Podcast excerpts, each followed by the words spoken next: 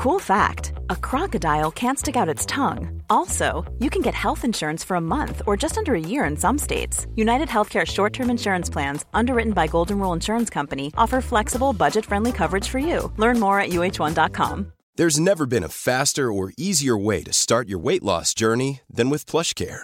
PlushCare accepts most insurance plans and gives you online access to board-certified physicians who can prescribe FDA-approved weight loss medications like Wigovi and Zepbound for those who qualify. Take charge of your health and speak with a board-certified physician about a weight loss plan that's right for you. Get started today at plushcare.com slash weight loss. That's plushcare.com slash weight loss. plushcare.com slash weight loss. Ann Söderlund. It's Christmas time, there's no need to be afraid. Om en vecka står du och jag på scen på Ja. Intimband. Hur känns det? Det känns bra. Jag eh, övar på jullåtar.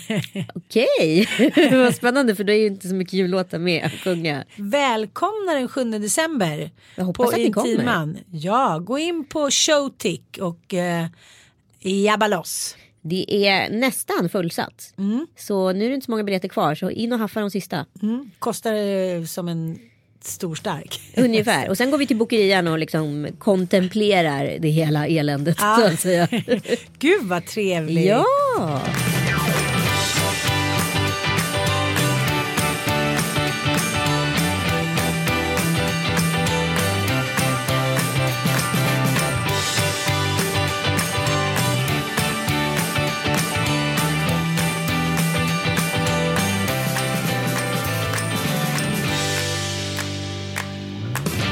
Ett rungande avsnitt här. Vi, vi är lite arga. Det är vi just nu. Mm. Ja, vi är jag är jättearg arga. just nu. Ja, vi, vi, tyvärr kan vi inte säga vad vi är arga på. Nej, jo, det kan. Nej, jag vet inte. Det kanske är det att det är mörkt och kallt och det är ändå liksom eh, några veckor kvar till jul. Det här kanske är liksom den klassiska novemberdippen. Ja, nu är ju liksom, jag tycker det här är lite så här crescendot på ett skitår, så kan vi väl säga. Det har varit bra på väldigt många sätt, så är det väldigt dåligt på väldigt många andra sätt. Det känns som att det inte har funnits någon median. Det antingen var så här top eller flop. Ja, Ja. nej men alltså det politiska läget otroligt spänt på alla sätt med Brexit och Trump och allt. Alla mardrömmar har ju liksom trätt i kraft och alla bombdåd och terroristattacker och allt vad det har varit och sen så har det liksom min bästa vän gått bort det här året och det har hänt eh, ganska mycket jobbiga grejer i min och Kalles relation det här året. Alltså det har varit, för mig har det varit verkligen Samtidigt har det gått jättebra på jobbfronten. Förstår du vad jag menar? Ja. men det, är, det är som man har fyra ben. Det är ju så här, bostad eller hem. Vad som har med det att göra. Om det är en flytt eller renovering eller vad fan det nu är. Sen har du ekonomi och sen så har du familjen eller barnen och att allting ska funka där. Och sen så har du liksom relationen. Det är de här fyra heliga benen. Och det är alltid ett som haltar. Så är det ju. Jo, men det är ju för att det handlar om det som jag pratat om förut. Att ett ben måste offras. Ja. Alla fyra kan inte stå stadigt samtidigt. För det finns ingen människa som är så pass stark. Eller klarar av den bedriften. Jag tror inte det. Fast jag tycker att det där ska funka. Ja, jo, jag tycker också det. Men vilka, då är det egentligen en som har funkat för dig i år eller? Två? Nej, alltså tre skulle jag säga. Bostad, ekonomi och barn. Och sen så har relationen varit jävligt liksom, ja, Ryckig. ryckig. Ja. Kan man minst sagt säga. Ja, men så är det väl. Ja, ungefär för mig. Fast kanske relationen kanske inte har varit så ryckig. Ja, men är- året innan var det så här Tom Allan som inte sov. Ja, året innan det. dess så var vi mitt i en flytt. Alltså, du vet, Mm, ja, men det, är liksom, det är så sjukt att det ändå är så uppenbart. Året innan dess hade jag liksom jätteproblem med ekonomin. Jag hamnade någon så här, ganska mycket skatt liksom skulle in och på kort tid och så vidare. Ja, men du vet det är ändå sjukt liksom. Alltid denna skatt. Ja men gud, jag ska betala skatt. Jag har inga problem med det. Men det är Ah. Nej, jobbigt när nej, det kommer nej, in jag sådana här monsterblock.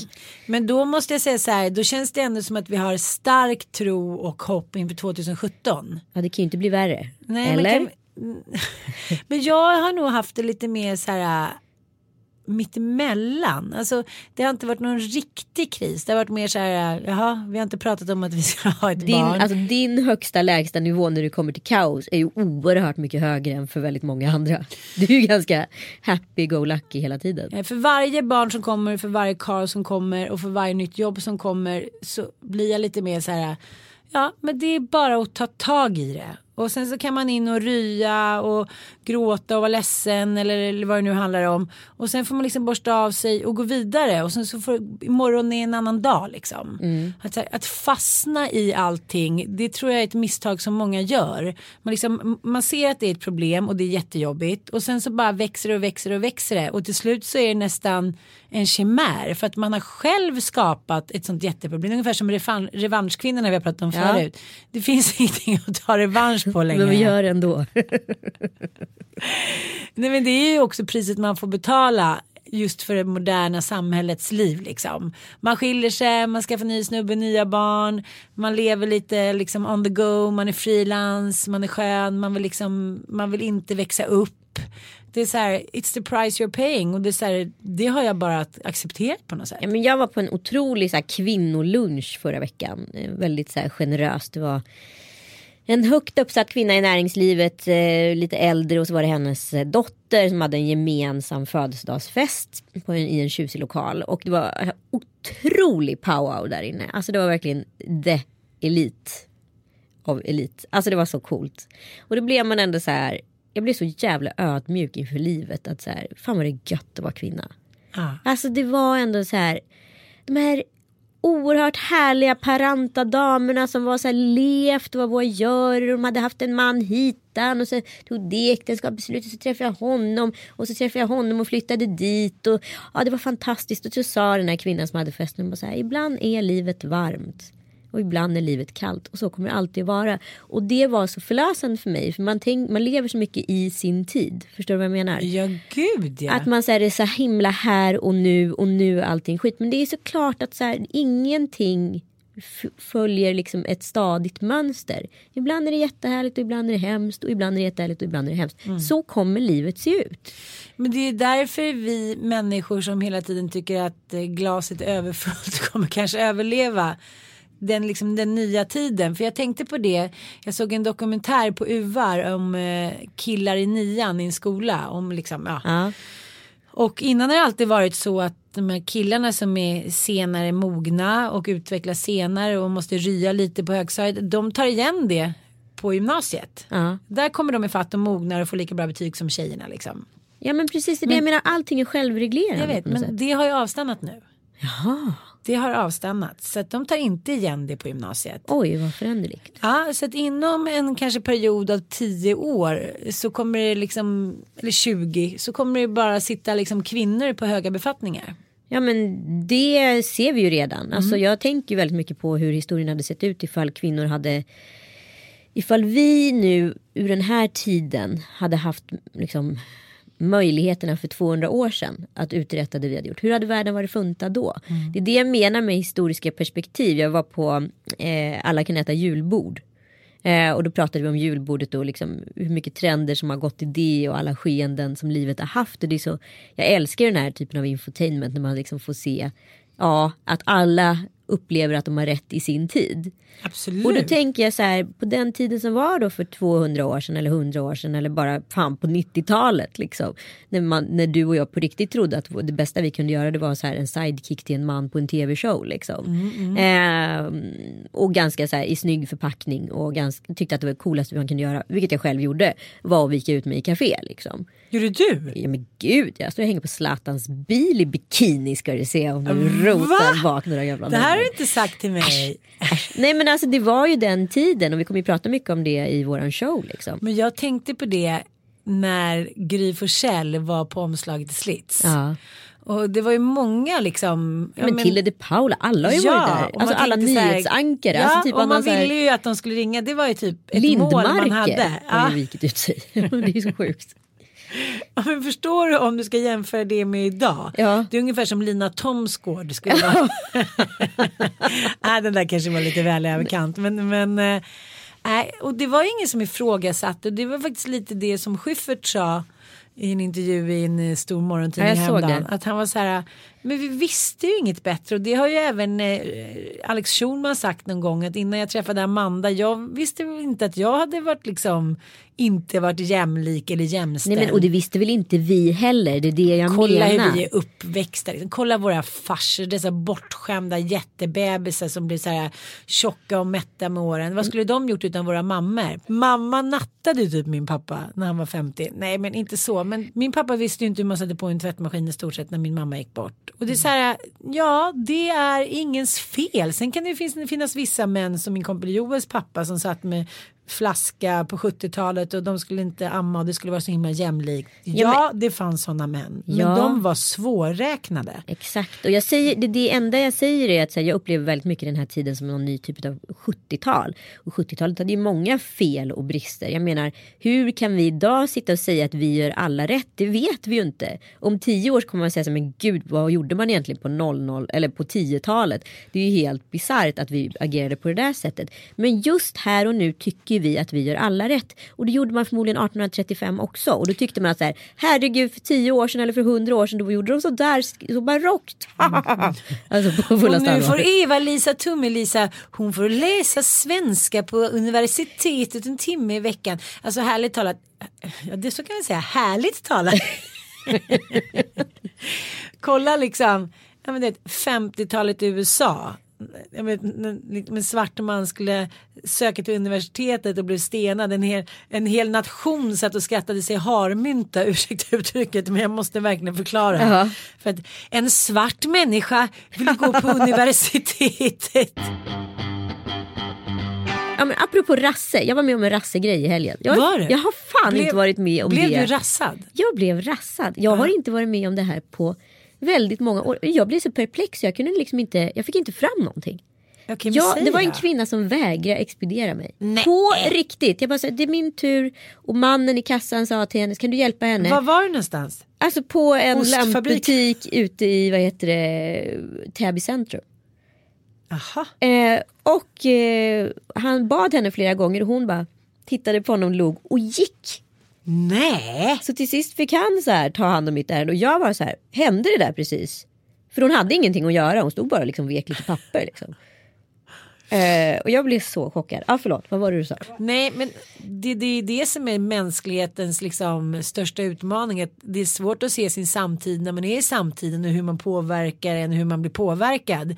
Eh, om man skulle ställa sig utanför och någon skulle spela upp hur man har betett sig de senaste åren. Då skulle man ju säga men gud det där var inte bra. Nej men gud varför gjorde jag så? Ah, Nej men alltså ska jag se på mitt eget sätt liv, alltså vilket jävla schizofrent liv. Så många åsikter i samma kropp och så många viljor och jag var liksom jag ska verkligen inte säga att jag var antifeminist men jag har verkligen ifrågasatt hela feminismen till att vara liksom tycker att det är det mest logiska på jorden att man inte är det. Liksom. Ja men det är det, Det är också som är. men det har tagit mig tio år. Liksom. Ja men jag tycker att det där är så otroligt stort problem. För det är som du säger, man skulle ju vilja att i den bästa världen att alla fyra ben stod stadigt samtidigt. Ja.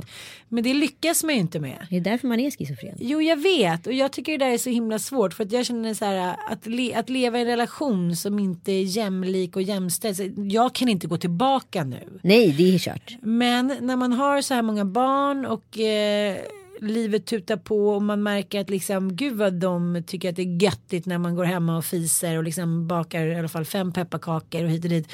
Då känner man det här igen, shit liksom barnen har ju inte hängt med i utvecklingen. De vill liksom inte vara där vi är och ändå så, så här, föder vi fler barn än någonsin. Vi bara statussymbolerna, statussymbolerna.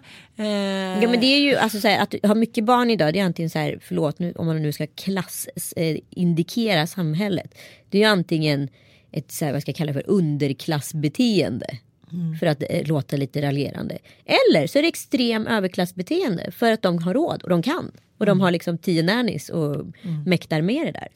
Men i lördags gick Mattias och sjöng sin nya svensktopps raket. Varför var det ingen som varnade mig? det var ganska bra, jag kommer inte ihåg melodin men det var så här att det skulle bli så mycket mer med en till. Och, alltså, vi, är lite, vi är lite i chock, det är nästan så att det blir som jag sa till dig igår.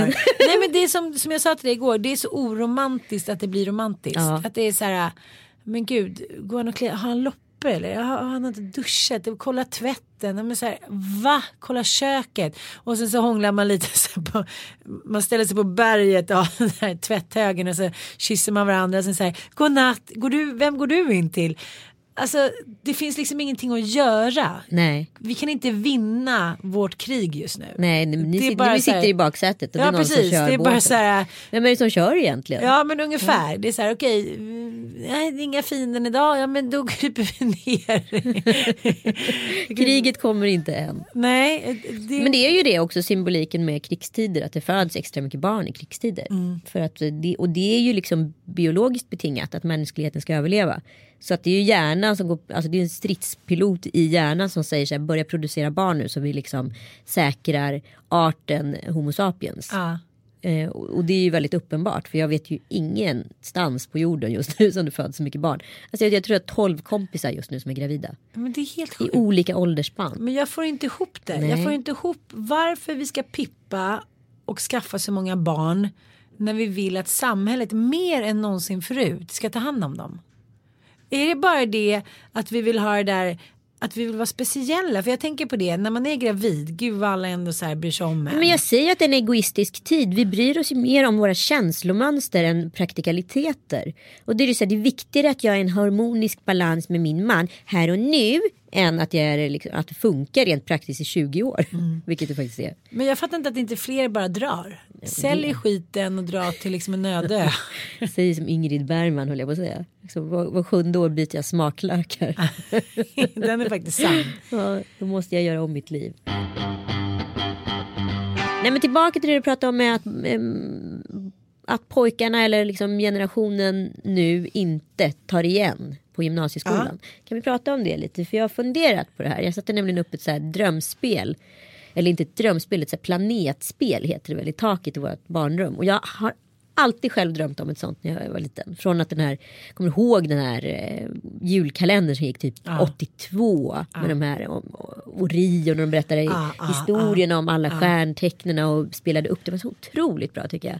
Jävligt platt för vem som helst som kollar idag men för mig då otroligt stark Ja, de, upplevelse. den, de lyckades inte hå- hålla fast mitt Nej intresse. men sen den dagen har jag önskat mig ett planetspel och sen så blir man vuxen och så skiter man väl i det när man är liksom 20 någonting och så helt plötsligt får man liksom uppleva sin egen barndom igen genom sina egna barn på något sätt. Mm. Eller fylla i de där små hålen som man själv så här, Mm. ja, inte fick eller drömde om och så vidare. Och så plötsligt så här inse att nu gör ju jag min dröm i mina barns liv. Vad ska de drömma om?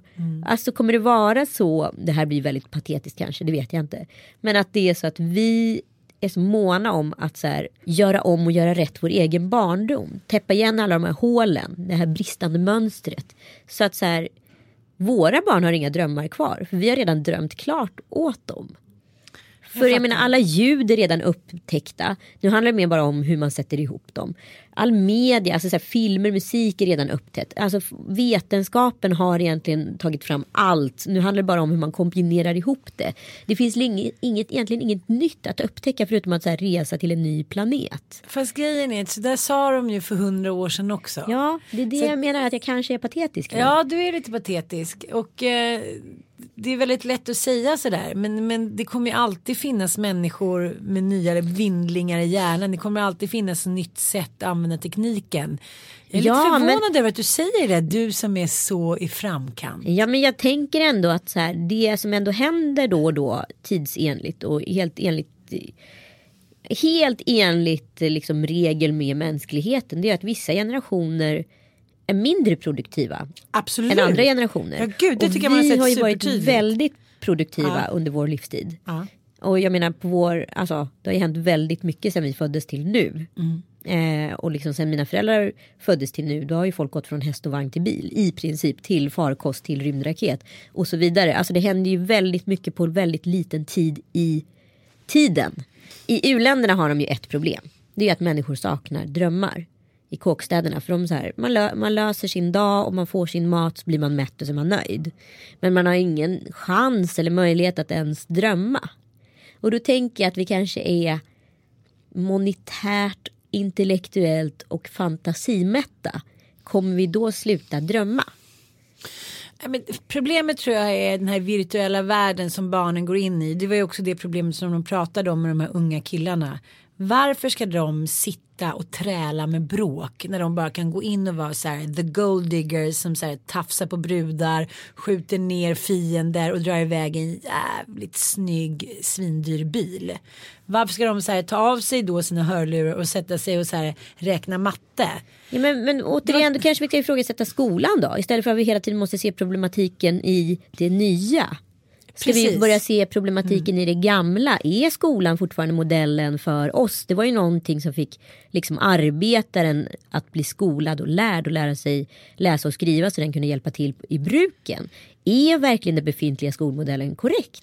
Nej, nej, nej. Alltså, den är, har ju halkat så hopplöst efter. Och, Och det är kanske inte är så himla många? konstigt. Hur snabbt har inte den här spelutvecklingen gått? Ja. Alltså man kan inte så bara flytta liksom någonting. Så det handlar ju om att, att så här vända båten och det kan man ju inte göra såklart på en timme. Men det som gör mig förvånad då, för min äldsta son har ju gått lite olika skolor. Nu går ju han i frys, på Fryshuset. Och innan så gick han på en annan skola som var mer traditionell. Hur den här traditionella skolan inte ens verkar blicka åt det hållet. Nej. Nej men det är det jag menar för att så här, varför ska jag gå på en föreläsning på Stockholms universitet när jag kan se online den bästa föreläsaren stå på scen i Michigans universitet och liksom hålla det håll käften föreläsning. Men det är väl idag eller imorgon som PISA-rapporten kommer. Om hur det har gått för svenska skolan senaste det. år. Ja, det kommer Spännande. inte bli en rolig historia alltså. Ja. Nej så att jag tror så här om det blir lika katastrof som det blev förra gången när det bara hade så här fallit liksom rätt ner i ett svart hål den svenska skolan. Då måste man ju inse för att få med sig killarna så måste det tänkas om. Ja. Sen kan jag tycka också så här vad är det handlar om? Så här, är det hönan eller ägget? Är det bortskämda små lata liksom prinsar som sitter där hemma och så här det är jobbigt, det är tråkigt. Jag, fick den känslan lite så här gulliga killar, de var 15 men det var jobbigt att ta med sig skolböckerna. Det var Men jobbigt killar att har väl alltid haft problem med skolan och jag säger så här, jag är ju själv ganska så här praktiskt lagd. Jag hade ju liksom MVG i alla praktiska ämnen och ganska mediokra betyg i alla liksom teoretiska ämnen. Eh, och jag säger, jag säger inte, jag säger att det som är bra med skolan det är att det är en snittmodell. Som ska, så här, alla ska kunna liksom prestera i den och utifrån den. Men för vissa är den liksom bättre och för vissa är den sämre. Och det går ju inte åt helvete för folk ändå. Nej men det är bara det att den är inte tillräckligt rolig tycker killarna. Nej, Att, okej. att någon ska ställa krav på dem. Jo men du förstår ju själv hur utklassande ett sånt samhälle blir. När de killarna då som kan göra någonting av sin liksom virtuella värld och sin kreativitet. Ja men de kan ju bli stars. Men de som inte har den möjligheten, vad ska de göra? Nej men det är det all forskning och framtidsforskning och liksom alla så här tankesmedjor säger kommer ske. Att det är kvinnorna som kommer skapa framtida samhällena och männen kommer halka efter. Och det vi ser händer just nu. Det är så här den snubbe som inte känner sig. Därför jag säger man måste bygga killarna. För att så här, de snubbarna kommer bli digitala bönder höll jag på att säga. Ja, men det, vadå, det kommer vara tillbaka till någon typ av bondesamhälle där marken kommer. Vi, I och med vad heter det i och med vad heter det, växthuseffekten så kommer vi få en högre temperatur här uppe i Norden. Så inom sinom tid så kommer vi kunna odla vin, vi kommer också kunna skörda mer rovor och så vidare. Kanske det vi ska göra älskling. Ja, nej men då menar jag att det Ja. de tror då, spekulerar om, det är att männen kommer gå tillbaka till åkrarna och kvinnorna kommer vara de så kallade nya männen. Mm. Männen att arbeta i städerna eh, och vad heter det, vara chefer helt enkelt. Mm. Jag tycker det där låter som någonting väldigt fint. Man säger man gör om och man gör rätt. Ja, fast vi vet ju inte om det är rätt. Nej, men sen har jag läst så otroligt dystopiska hemska artiklar i amerikanska tidningar om samhällen som liksom helt döda för folk börjar med sina gruvjobb, gruvorter och alla börjar knarka. Ja men jag tror ju att så här, den här högervinden som blåser det är så här, männens sista bastiljon. Förstår du? Det är det sista de kommer kunna reglera kvinnan med. Liksom, den dagen vi har en kvinnlig president och liksom, alltså när de stora Stora vad heter, toppolitikerna är liksom 50% kvinnor. Då kommer vad heter, världen se formuleras annorlunda. Och det kommer säkert kosta jävligt mycket blod, svett och tårar höll jag på att säga. Men det kommer också kanske vara värt det. Det sista könskriget. Jo men jag förstår att de människor som kanske kan så här, formulera en tanke. Att säga jaha vad ska vi göra nu? Nu när vi inte fick något bra jobb. Men då gör vi något härligt. Vi blir gröna vågar igen. Men de människor som bor i gruvstäder som så här, får ut eh, 20 cent liksom i welfare per dag. För dem finns det ju en väldigt enkel väg ut. Och det är just det här att man så här, bedövar sig. Make America great Ja, och det är det de har gjort. De är så här vad var det så 78 procent av alla invånare i den där stan har ingen jobb och så här ligger ja, hemma. Käkar, lever på matkuponger och käkar piller deprimerade. och drogar och liksom lever i fucking misery. Ja. Utan verklighetsflykt. Men jag tycker Virtual här- reality med så här billigaste knarket. Ja men saken är den att så här, vi har ju liksom, människan har ju rört på sig på jorden i alla, alla tider människan har existerat. Vi har förflyttat oss, bytt plats. Sen kom vi på någonting som heter gränser en dag. Och satt upp gränser mellan länder. Och så länder förändras, de byter storlek. Det blir ett land blir flera. Och så vidare. Det har vi sett liksom i vår tid sen forna Jugoslavien blev liksom tio länder i princip. Ja. Och så vidare. Alltså så ser det ut. Och jag menar så, om den här nu gruvorten helt plötsligt inte är en fungerande ort. Varför då inte låta flyktingar få bo där och kanske skapa ett nytt samhälle? Alltså kan vi vara öppna för att den nya tiden kan ha positiva effekter. Låt människor som kommer med inspiration och kraft. Istället för att vi ska sitta och hålla döda fort kan vi använda vår mark och vår landyta till vettiga saker. Sluta rädas andra människor.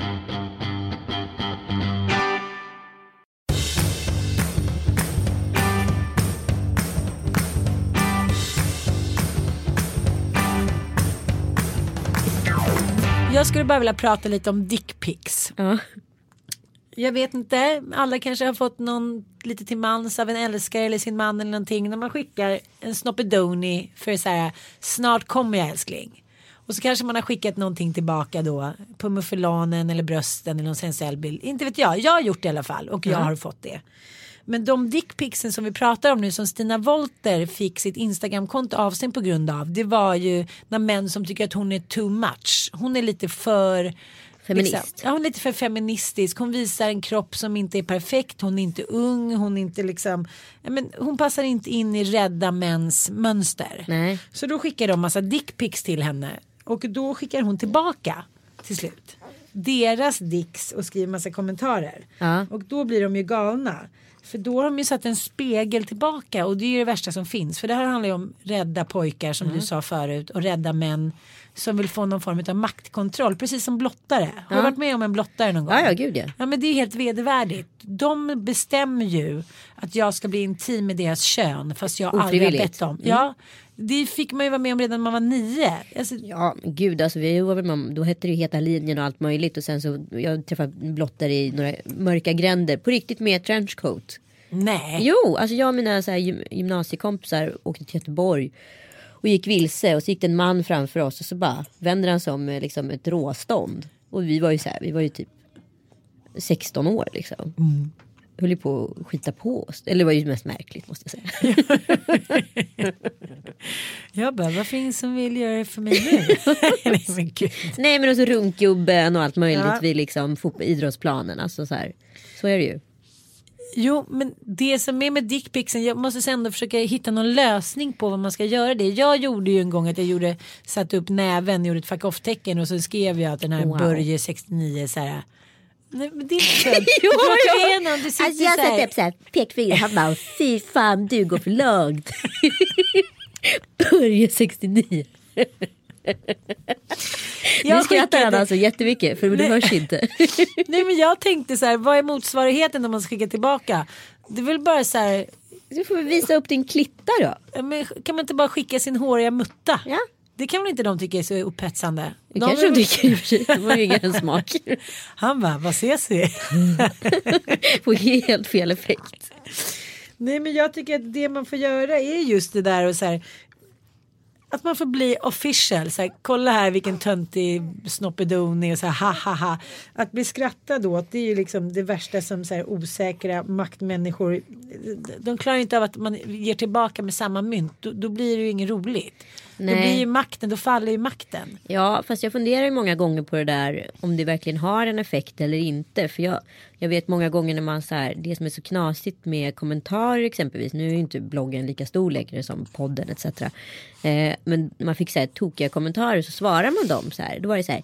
Du är så himla lättkränkt, du kan inte ta kritik. Och jag bara så här, fast är det här en envägskommunikation? Att du kan uttrycka vad du vill till mig. Men så fort jag svarar är jag lättkränkt fast det är du som blir kränkt att jag ens svarar dig. Hur funkar det? Och i slutändan så var det så här, det gav ju ingen effekt överhuvudtaget liksom.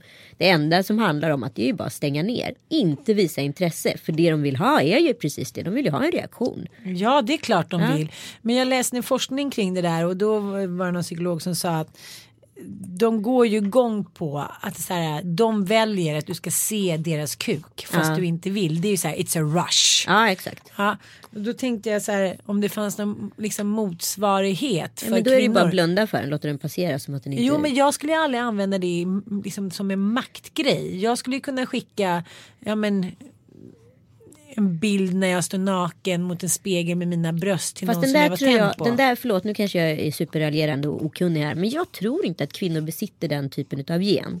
Som har samma viktighet för den grejen. Nej. Nu ska jag tvinga dig att se någonting. Alltså det kanske är en psykopatkvinna. Men inte fan vet jag. Men liksom, jag har svårt att se att, en, att det skulle vara liksom, Lida. Ja men att det, att det skulle ligga så nära till hands från en kvinna. Vi skulle nog vara mycket mer på ett sätt, förlåt, raffinerande. Alltså det skulle vara mer, det skulle vara mer på ett psykologiskt plan. Att säga du ska vara beroende av mig. Eller du ska eh, på det här sättet eh, alltså känna att du dyrkar mig. Men jag tror inte liksom, en dominatrix kanske då. Men jag tror att man är också som kvinna, man är så ovan vid att uttrycka sig på det sättet. Ja. För jag kommer ihåg när jag skulle skicka någon liten romantisk så här, sensuell bild till mitt ex och han bara skrev frågetecken. Jag bara okej då. Ja, och det, när vi var på middag fredag så var det en annan tjej som sa det också att hon hade skickat någon liten sensuell bild men inte fått något svar. Då Nej. lägger man ju ner. Ja. Och, och då var hennes man så här nu i fredags lite glad i hatten. Vadå, varför har du inte skickat flera och eh, hiten och ditan. Hon var så här, men jag skickade den, fick ingenting tillbaka och där var det så här the, the, liksom the end of the road typ. Jag tror verkligen på, alltså inte dickpics i maktsyfte men att det, så här, det kan hålla igång sexlivet med lite så här nakenbilder på fredag eftermiddag. Det är väl inget fel. Nej, men alltså vad man gör inom, inom gruppen par. Äkta par, ihop par, etc. par. Det tycker jag det är fri lejd. Bara liksom båda mår bra och är glada. Men liksom, sen ska inte jag liksom utsätta vem som helst annan människa för mitt kön på något sätt. Nej. Ja, alltså, de har, om de inte har bett om det ska de inte få det. Liksom. Nej. Men finns det en överenskommelse, ja absolut, gör vad fan man vill. Liksom. Men har du skickat dickpics till Kalle? Nej men han har nog skickat någon dickpic till mig, det tror jag. Äh, kommer inte riktigt ihåg. Jo men det var nog i början. Vi skickade väl lite så här snuskbilder till varandra. Vad ska jag säga? Liksom, Men varför ska allt sånt där stanna av för? Jag tycker det är lite trist. Du vet väl, allt blir väl ljummet med tiden. Är Ibland är det varmt och ibland är det kallt. Nu ska jag säga några påståenden till dig. Ska du måla upp bilden av vem den här personen är? Hur gammal hon är, vad hon jobbar med, hur, hur hennes liv ser ut. Om hon är gift, om hon är skild, om hon är etc. Ja men du fattar vad jag menar. Ja. Ja, kvinna med hatt. Nej men antingen så känner jag så då är man så här 20-årig modell och är så här, ser råcool ut i hatt och själv är man så här, Alltid ja. snygg på Instagram. Ja precis. Ja, antingen en sån. Eh, eller också är man liksom en kvinna kanske så här runt 40 som är så här. Hej, eh, nu är jag skittrött på att vara småbarnsmorsa och ha en tråkig kar. Nu är, så här, nu är jag frifräsig och ska dra till Goa och så ta bilder i motljus.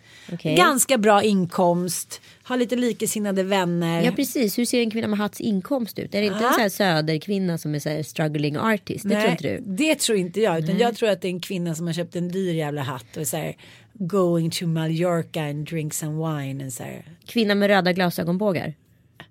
Nej men där är Gudrun Sjödén komplex. Nej, vad är man för någon typ av person då? Nej men jag tror att man jobbar som lärare ofta. Lärare, jag, tror, tror inte det är en kommunal. explicit kvinna som är, så här, upp, alltså så här, som är liksom så här om sig och kring sig och navet i sin klick och kulturell och liksom. Ja, men det finns ju två akademisk. olika. Först finns det de som är så här överakademiska som kan ro hem en sån grej. Ja. Och det är väl typ en på miljonen. Mm. Ja men typ ehm, Yvonne Lombard. Ja, Yvonne Lombard och Marie-Louise Ekman. Ja. Ja. det är kanske de två enda svenska. Som någonsin skulle kunna ro hem ett par röda bågar. Gud, jag känner att jag är en så här röd bågad kvinna i mig långt där inne. Jag skulle lätt kunna ha den när jag är Jo, gammal. jo, men då, är du, för, då har ju du ett par Prada och är superstylish. Ja. Ja. Vad tänker du då? Nej men jag menar att det finns två olika kategorier med röda bågar. En som är så här karriärista och kommer så här och man blir osäker alla Schyffert så här, är det där trendigt eller inte, är det ett skämt Aha, okej, eller, ja. eller allvar? Ja. Eller så är det så här the top notch culture elite. Marie-Louise Marie-Louise Lo- Yvonne Lombard typ. Och det vad heter det tar mig nästa, in på nästa vad heter det, kategori. Ah. Eh, kvinna med lugg. Oj oj oj, kvinna med lugg. Jag vägrar att liksom, eh, jag vägrar att erkänna att jag är på väg mot det 40. Aha. Antingen det och är så här, ja, men jag träffade faktiskt en sån kvinna häromdagen. Man ser ju yngre ut med lugg är ju ett gammalt påstående. Jaha, Som jag tror Marie-Louise Ekman har myntat. Smart. Att med lugg så döljer man rynkor, man döljer panna, man döljer slitet. Liksom ungefär som att män har skägg och därför kan komma Ja undan det vänder huvudet upp och ner. Precis. Precis. Ja, en Ja. skuggning, Ja, en sminkning. skuggning. Antingen är det det eller också så är det så här eh, unga tjejer eller liksom tjejer 20, 30 something med så här Pariskomplex. att man vill vara någonting som man kanske Ja men är det inte så här vågade first aid kit? Precis. Alltså så här singer-songwriter looken. Så här, modern typ av Joni Mitchell. Ja, den är också bra. Den är också bra. Och där kan det ju också vara väldigt verifierad olika då inkomst. Det Exakt. kan vara en student också. Studenter. Du vet, men, oh, jag vet precis. Berätta. Det är tjejen som står på, vad heter den här billighetskedjan? Nej, nu har jag det. Berätta. Och jag vet precis. Det är alltså 20 something som är så här, jobbar på Monkey. Ja. Och har Monkeys rea jeans, ballongjeans. Tight top. Liksom, Mm. ja men du vet, lite så här gymnastik goes France. Ja. Ja, och sen lugg. Och som hela tiden planerar att åka till Paris och plugga. Ah, hon har inte kommit dit riktigt. Så då istället går hon på. Söderhag Är det mycket slash i hennes så här, Ja. eh, liksom vad hon jobbar Rullar med? egna Sigge. Gör man fortfarande det? Det finns de, det finns de. Det och sant? de tycker att de är oerhört kulturella och viktiga. Ja, jag förstår. Om man säger så höga jeans versus låga jeans då? Men det handlar väl bara om hur nyligen man har fått en, haft en förlossning. Höga jeans, då kör vi in, in med skrället bara och låga jeans lite så här. I'm tight right, right now, I'm doing good. Träningsbyxor? Du säger att när man är kliddrig så har man ju eh, antingen LA-komplex eller också är man lite kliddrig. Ja, det, Ja. det tror jag på. Ja. Jag eh, träffade en kvinna här veckan som var så otroligt upprörd. Och då kom jag på att det här är också en väldigt intressant typ av kvinna. Eh, som hade berättat om sin eh, separation eh, i förbifarten för en, en tredje kvinna. Eh, hon hade inte sagt så här, varför separationen hade eh, liksom, trätt i kraft eller någonting. Utan det då den här kvinnan hade svarat, den tredje kvinnan, det var så här direkt berätta för henne varför de två skulle separera.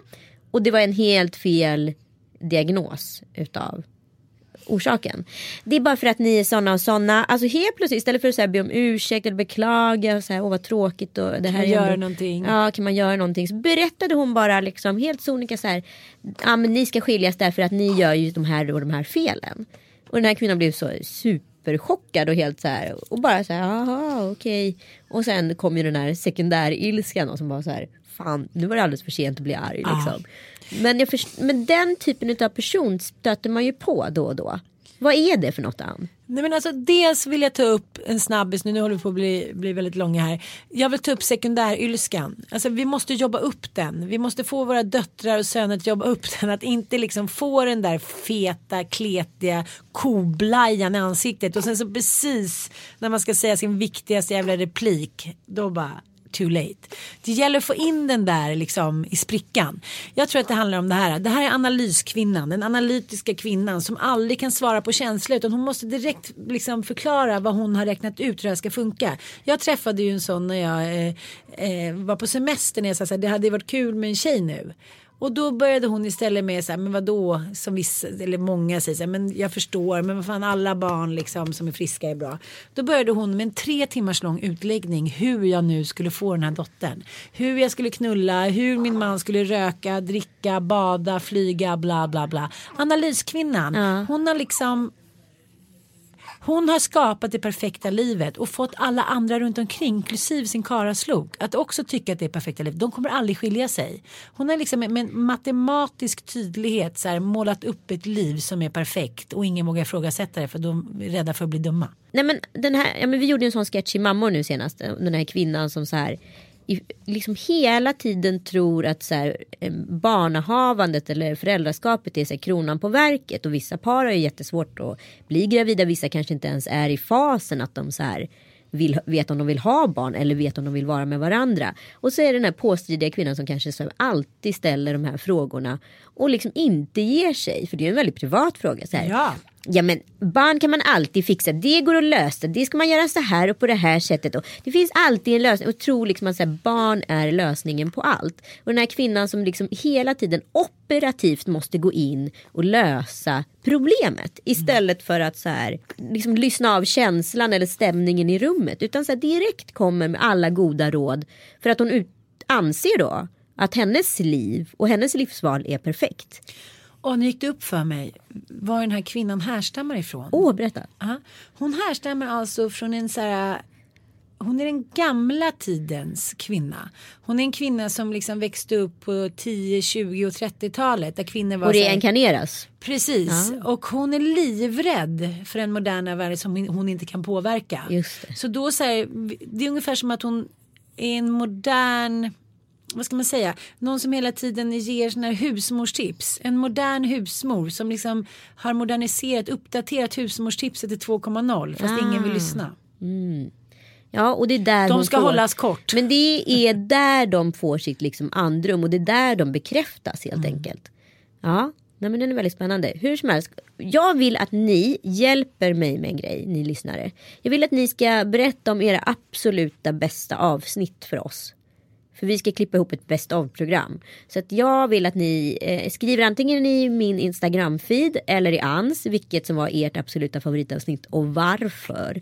Eh, för vi kommer klippa ihop en liten härlig nyårskrönika helt enkelt. Ja. ja.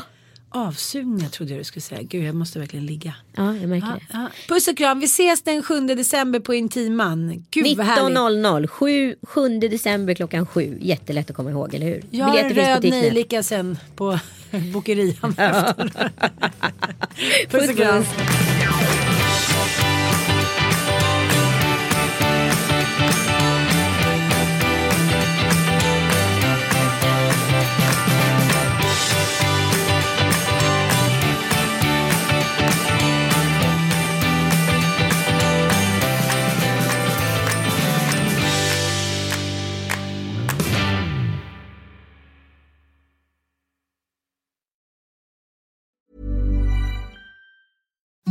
Imagine the softest sheets you've ever felt. Now imagine them getting even softer over time. That's what you'll feel with Bowl and Branch's organic cotton sheets. In a recent customer survey, 96% replied that Bowl and Branch sheets get softer with every wash. Start getting your best night's sleep in these sheets that get softer and softer for years to come. Try their sheets with a 30-night guarantee. Plus, get 15% off your first order at bowlandbranch.com. Code BUTTERY. Exclusions apply. See site for details.